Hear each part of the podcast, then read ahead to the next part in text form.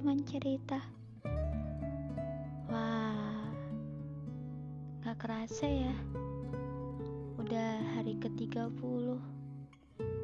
Bentar lagi bakalan menyambut hari kemenangan. Sebenarnya sih malam ini, tapi terhitung masih tiga puluh hari untuk malam ini. Masih berapa menit lagi kok. Dan juga kalian masih ada waktu untuk dengar podcast aku sebelumnya. Oh iya, khusus podcast kali ini aku bakalan ngebahas tentang Ramadhan. Memang sih, kalau dipikir-pikir, Ramadhan yang pergi ataukah kita yang telah meninggalkan Ramadhan? Ramadhan adalah bulan kesembilan dalam tahun Islam yang Allah Subhanahu wa Ta'ala perintahkan kita sebagai umat Islam untuk berpuasa padanya. Bulan Ramadhan adalah bulan yang penuh berkah. Kemuliaannya sangatlah banyak dibandingkan dengan bulan-bulan yang lain. Ketika bulan Ramadhan hadir, setiap mukmin akan bahagia sekali. Ketika ia akan berakhir, maka setiap orang mukmin akan merasakan kesedihan. Karena kita gak bakalan tahu tahun depan, tahun selanjutnya akan ketemu dengan Ramadhan lagi. Begitulah ciri-ciri orang yang bercahaya imannya, sebagaimana penjelasan yang telah diberikan oleh guru-guru kita sebelumnya. Namun, sadarkah kita bahwa bulan Ramadhan akan selalu berakhir dan juga akan datang lagi pada masa yang akan datang? Ramadhan hanyalah nama bulan. Ia akan berakhir pada waktunya. Ramadhan hanyalah waktu, di mana waktu pasti akan berakhir. Lalu, untuk apa kita menangis kepergiannya? Sungguh kita tidak ditanya apakah kita bersedih atas waktu yang berlalu ataukah kita bahagia. Kita hanya akan ditanya bagaimana kita memaafkan diri kita, bagaimana kita memanfaatkan waktu yang telah Allah Subhanahu wa Ta'ala berikan kepada kita.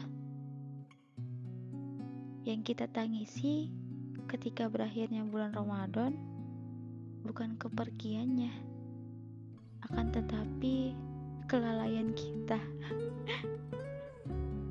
Kita lalai untuk memanfaatkan dengan sebaik-baiknya. Yang kita tangisi ketika perginya bulan Ramadhan adalah kepergian kita yang bisa saja terjadi sebelum datangnya bulan Ramadhan. Yang kita tangisi juga adalah berlalunya Ramadhan, sedang tidak ada perubahan dalam diri kita. Dan juga yang kita tangisi adalah perginya Ramadhan, sedangkan kita belum berhasil mendidik hati kita dan membersihkannya dari segala penyakit hati. Oh iya, ada lagi nih. Yang kita tangisi adalah perginya Ramadhan, sedangkan dosa-dosa kita masih menumpuk dan kita belum sempat untuk bertaubat kepada Allah Subhanahu wa Ta'ala.